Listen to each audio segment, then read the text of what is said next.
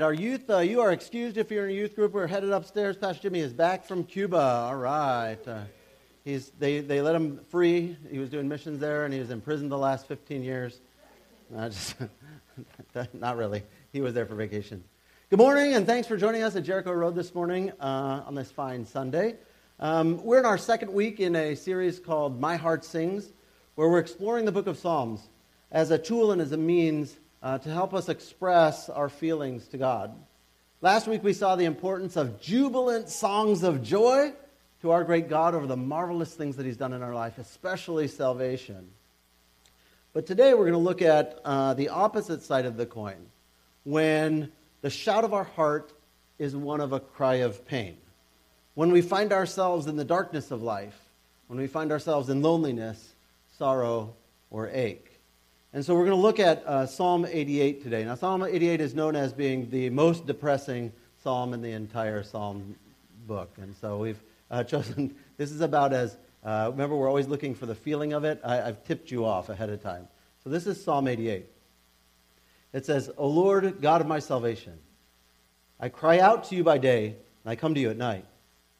Now hear my prayer. Listen to my cry, for my life is full of troubles and and death draws near. I'm as good as dead, like a strong man with no strength left. They've left me among the dead, and I lie like a corpse in a grave. I'm forgotten, cut off from your care. You've thrown me into the lowest pit, into the darkest depths. Your anger weighs me down.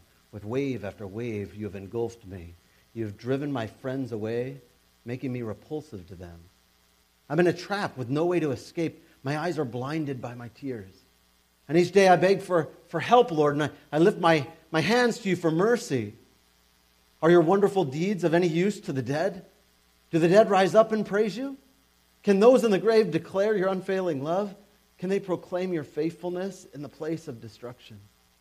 Can the darkness speak of your wonderful deeds? Can anyone in the land of forgetfulness talk about your righteousness? Lord, I, I cry out to you, and I'll keep on pleading day by day. Lord, why do you reject me? why do you turn your face from me? I've, I've been sick and, and close to death since my youth. I stand helpless and desperate before your terrors. Your fierce anger has overwhelmed me. Your terrors have paralyzed me. They swirl around me like floodwaters all day long. They have engulfed me completely. You've taken away my companions and loved ones. Darkness is my closest friend. And that's the end of the psalm. So, what's the feeling of that song? depressing, right? you couldn't get that one. That was a sad one. That was depressing, difficulty. Remember, always the first thing we look for in a psalm is what the feeling is for. And I wonder, has, has anyone ever felt this way? I'll, I'll admit that I have. Has anyone ever felt this way? The powerful metaphors which aptly lay bare the rawness of hurting, of, of loss and despair, and we live in a, a broken world, and a world that things are not as they ought to be. So I think Psalm 88 resonates with my heart when my heart is hurt, or when it's angry, or when it's dark and it's hopeless. So maybe for you, this song, the song of My Heart Sings for you, maybe that, that song's a sad one. Maybe your heart sings this when it cries out because my marriage is breaking apart, or my kids are off the rails, or maybe when, when my dreams have been shattered and there seems to be nothing in life but loss.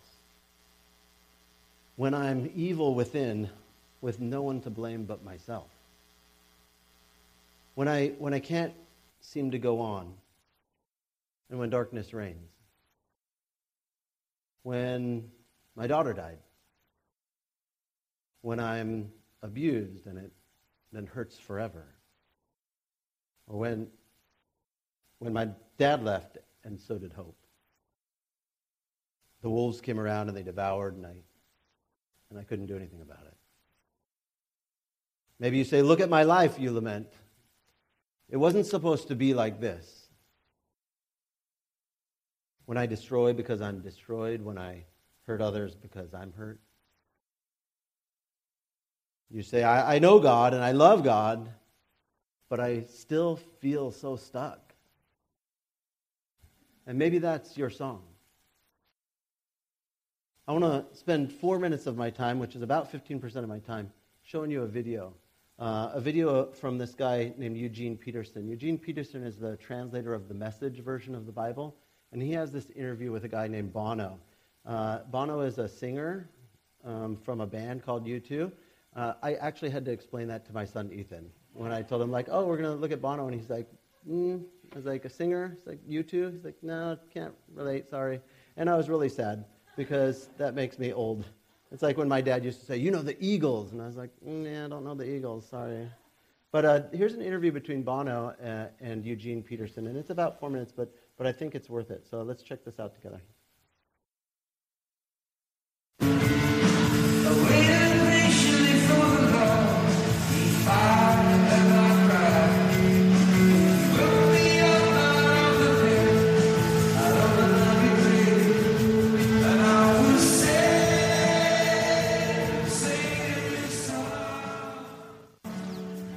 Think it's one of his one of his best ones.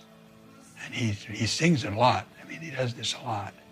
It's one of the psalms that reaches into the hurt and disappointment and uh, difficulty of being a human being, and uh, acknowledges that in, in a language that is immediately um, recognizable.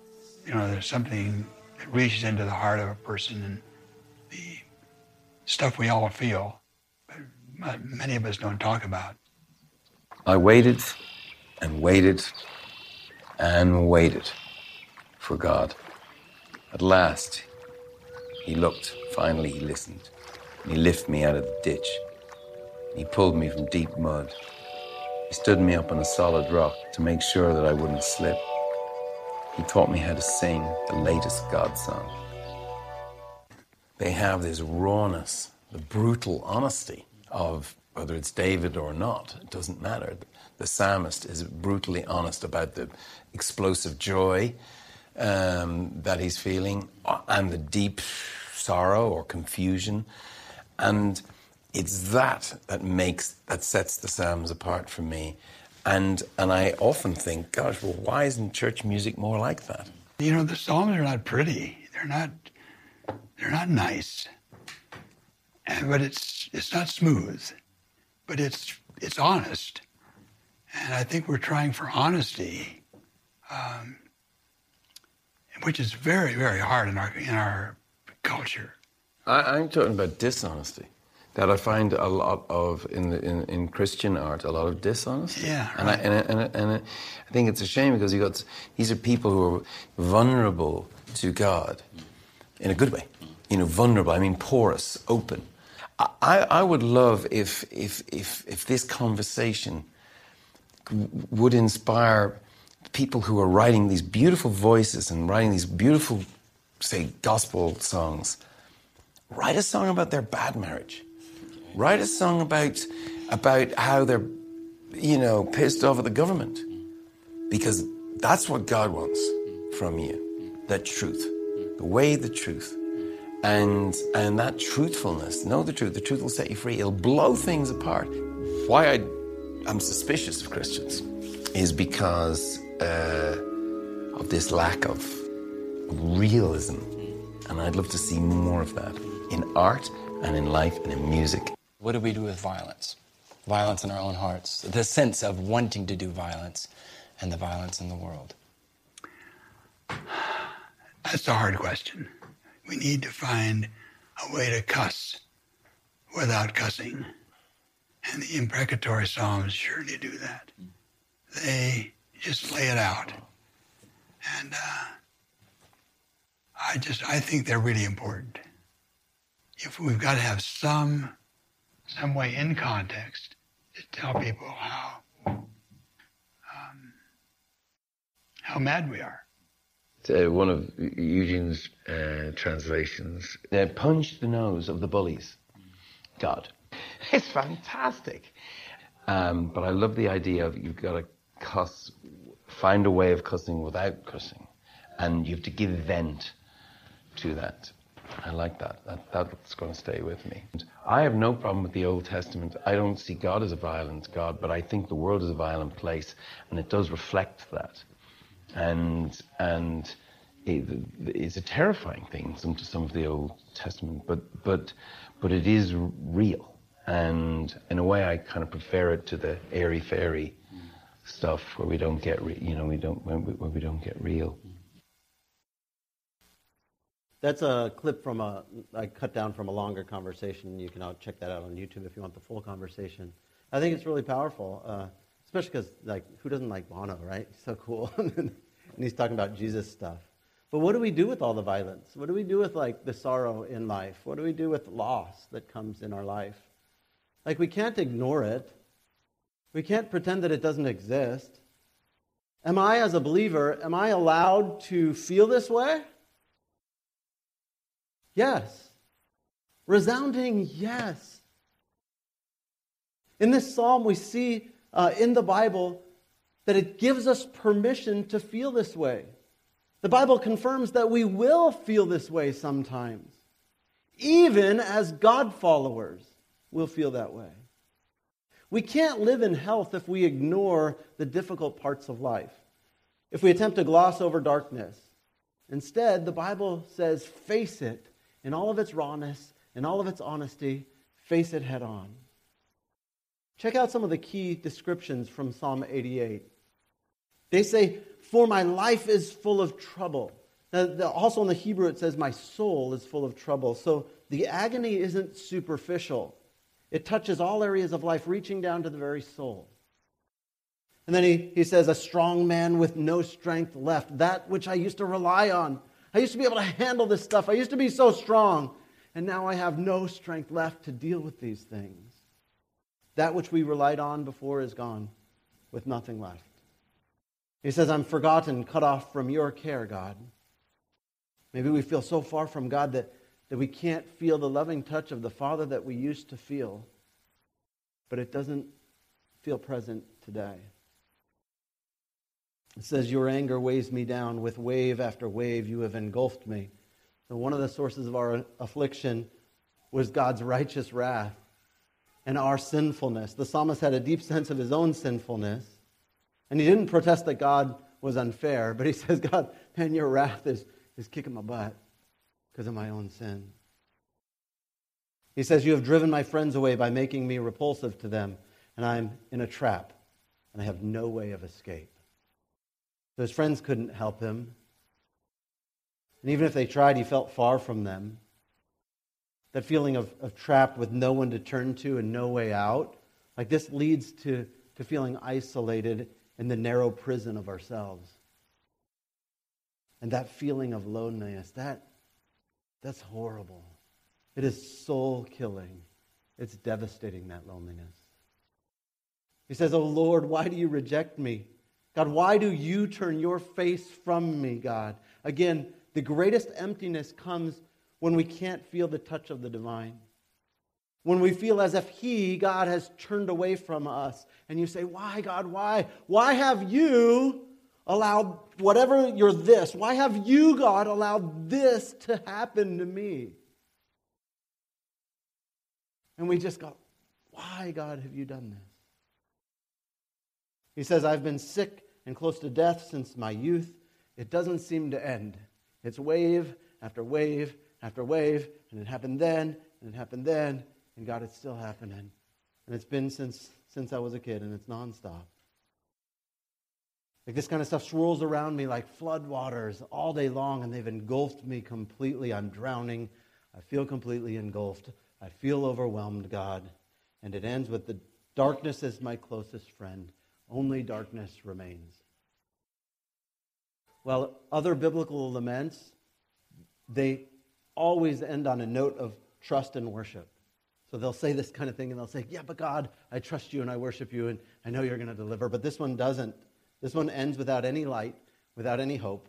It simply concludes with darkness and then the end. Like, why would God put such an ugly, depressing, utterly hopeless psalm in the Bible. Why? God, you should have left that one out. It would have been like, why is this in here, God? Why doesn't this author find peace and, and refuge and comfort in the end like all the rest of the other Psalms do? Why doesn't he say, Well, God, I know I'm going to trust you because you're so good, God? Why doesn't he end that way? And why is this in the Bible? Bible?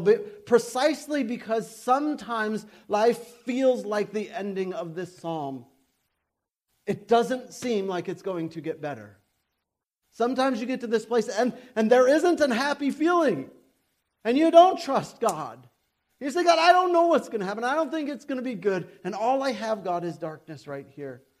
So this psalm is in the Bible, Bible precisely because we feel this way. Despite the dark tone, however, I would say that there is hope to be found in Psalm 88. And I'd like to share four thoughts about this hope. The first thought is that you could cry out to God. This psalm begins I cry out to you day by day. I come to you at night. Now hear my prayer. Listen to my cry. This prayer was passionate. The, the, word, the word cry out in Hebrew means a deeply piercing shout. Just like we learned last week that you could have a joyful shout, you could also have a sorrow shout. Life has both. The prayer was constant. He said, Day and night I come to you. Despite the hurt and the hopelessness that he feels, this psalmist is still talking to God. The psalm is written to God.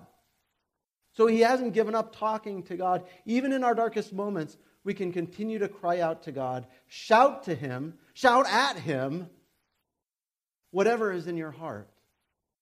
Because thought two is that you could share your deepest pain with God. You see, in the depths of suffering, you could pour out your uninhibited emotions to God. It's clear from this psalm that God doesn't expect us to cover up what's really going on. We could approach our Father in raw honesty. We don't have to pretend everything's okay. We don't have to hide the pain. We don't have to hide our emotions. We don't have to hide our, our, our, distress. Sometimes we feel like we have to do that with people, but with God, we don't have to. We can come utterly fully honestly before Him. Even this psalm, Psalm 88, even this psalm was used in corporate worship. Like this was one of the songs they sang on Sunday morning or Saturday morning, right? Okay, turn to 88. And they're like, oh no, not this one. like, man, I hate this one. so sad. So, because it was uh, used in corporate worship, this was God's people proclaiming this. It speaks volumes. It offers hope since it recognizes that God isn't scared of us expressing our pain. God isn't scared. The psalmist said, like, God, where are you? You're not here. Like, can you imagine if you tried to write a song like that? Like recently, someone wrote a song that had like your reckless love, and the internet blew up because how dare you call God's reckless love? This psalmist said, Where are you, God? You're not here. Can you imagine write that one today and then publish it? People are like, Oh no, they're not believers. They'll freak out. But this psalm gives us permission to say, like, look, this is how I feel, God, raw and uncensored, cuss without cussing. but I'll be honest, I'm not as good as Bono or Eugene Peterson. I have cussed with cussing towards God, with God, and at God. And, and maybe, uh, maybe that means you're finding a new church because your pastor said some cuss words in prayer before. That, that's okay. Uh, God will forgive you. I know He'll forgive me because he, he allows us to share our deepest pain with Him. Thought number three is that you can grieve darkness. Like Psalm 88 is, is brutally honest about life in a fallen world. Like many of us, we come out of like uh, maybe you have a depressive fog, or like maybe it's a time period in life where it was really difficult, or maybe you had like a spiritually dark season that was tough, and, and we come out of it. But but other people, they perpetually struggle with this. They don't come out of it. And that there's some people who preach a false theology that says God's going to make your life here and now like great and it's going to be perfect and, and that he's going to give you everything that you ever wanted. But, but real life indicates otherwise. And so does this song. Like the sun doesn't always come out tomorrow, tomorrow. And sometimes it doesn't come out the next day or the next day. And sometimes you forget even what the sun looks like. We don't always get the job that we wanted. Marriages end. People get sick and, and they die. And this is the far reaching effects of sin in this world. And Psalm 88 gives us permission to recognize that this world is messed up and to grieve that and to say, like, man, this isn't right. Because as we see death and pain and that stuff, we should say, like, this isn't right. And so it gives us permission to say, like, we live in this broken, dark, fallen, violent world. And the fourth thought that I have for us is uh, salvation. The only hope that's in this psalm at all comes in the very first phrase, in the very first six words. And, and this is the key to the thing. That phrase is, O Lord, God of my salvation, before he lays out the rest of this lament. He says, Lord, you're the God of my salvation, and I feel like this. See, this, this points to the only possibility for hope. That's God's salvation. We now know and we believe more specifically in the Word of God who has come in human flesh, Jesus Christ, who promises everyone life and hope. All Scripture points to Christ, and Psalm 88 is no different. It's no exception. For what the psalmist sought in his lament was answered in Jesus, who came to rescue and to restore what was broken. See, Jesus came to fulfill the deepest cries of our heart. He came so that one day all of our tears would be wiped away. The book of Revelation writes this God will wipe every tear from their eyes, and there won't be any more death, or sorrow, or crying, or pain. All these things will be gone forever. God's salvation is found in Jesus, and hope resides in Jesus, even in the midst of our Psalm 88 moments. 2 Corinthians says, For God, who said, Let there be light in darkness, has made this light shine in our hearts so that we could know the glory of God that's seen in the face of Jesus Christ. We now have this light shining in our hearts, but we ourselves, we're just like fragile clay jars containing a great treasure. This makes it clear that our great power is from God, not from ourselves. We're pressed on every side by troubles, but we're not crushed. We're perplexed, but we're not driven to despair. We're hunted down, but never abandoned by God. We get knocked down, but we're not destroyed. See, even when our hearts sing Psalm 88 and we feel broken or lost or alone, we are never crushed. We are never without hope. And even the psalmist said that before he started. He says, God, you're my hope and salvation, but this is what life feels like right now as he held on to that hope and salvation. Look, I'm so grateful that Psalm 88 is in the scriptures. It reminds me that I could cry out to God with, with a broken heart and that God hears me. No matter how weak my prayers are, no matter the loneliness that I feel trapped in, no matter the sins that I have done, it directs me to focus on the truth of who God is. For even in the darkest night, He's there with me, and He's my salvation. See, whether your heart's song is like last week's, which is full of joy, or maybe your heart's song is more like today's, in need of, a touch of God. Like we get a chance every week to connect to Jesus in a deep and meaningful way through communion. And that's why we do it every week, church. Because without the reminder and the hope of Jesus, there's no first verse of Psalm 88. Life is just despair without it. But we get a chance to meet with Jesus every single week. And we as a church, we do that through communion. So in just a moment, our communion ushers are going to come by. And we want to invite you to give Jesus every part of you. If you got some sorrow parts, give him those parts.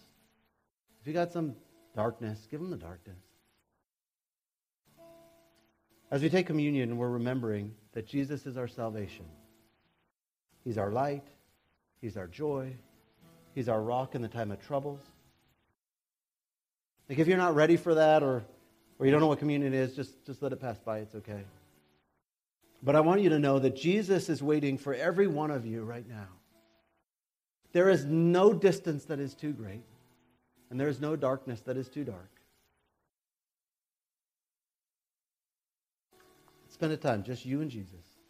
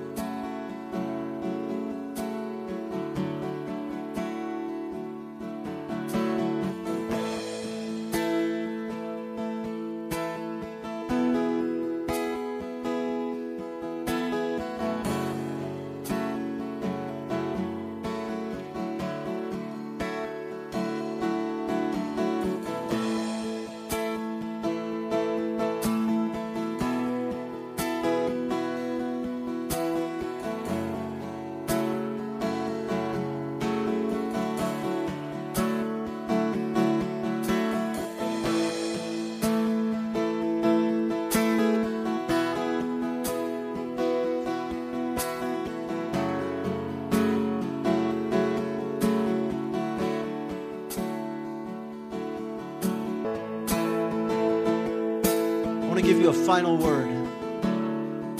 That maybe you're not here in this Psalm 88 moment right now, but hold on to the hope because those times come. And it's not because you're not spiritual and it's not because God doesn't love you, but it's because we live on this planet, a broken place that God promises to fix one day, but it's just not yet.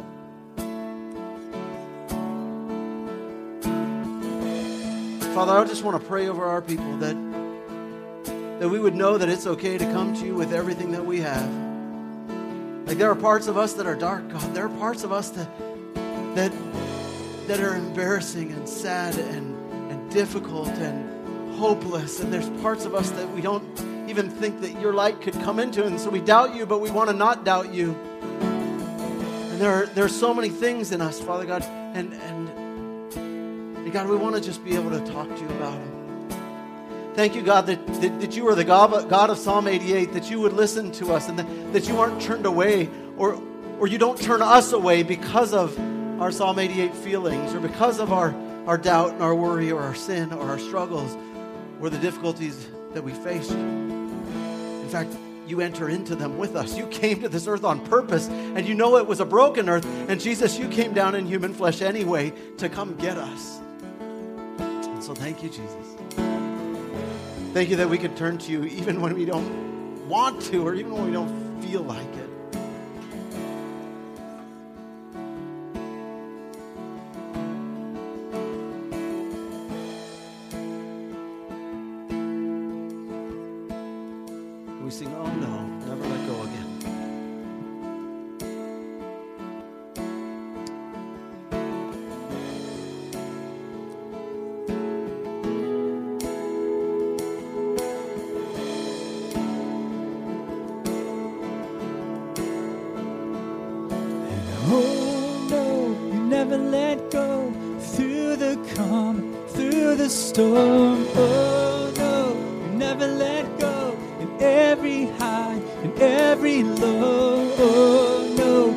Never let go, Lord, you never let go of me. Lord, you never let go of me. Lord, you never let go of me. To him who is able to keep you from stumbling and to present you before his glorious presence without fault and with great joy. To the only God, our Savior, to him be glory and majesty and power and authority through Jesus Christ our Lord, before all ages, now and forevermore. Amen. May God bless you this week.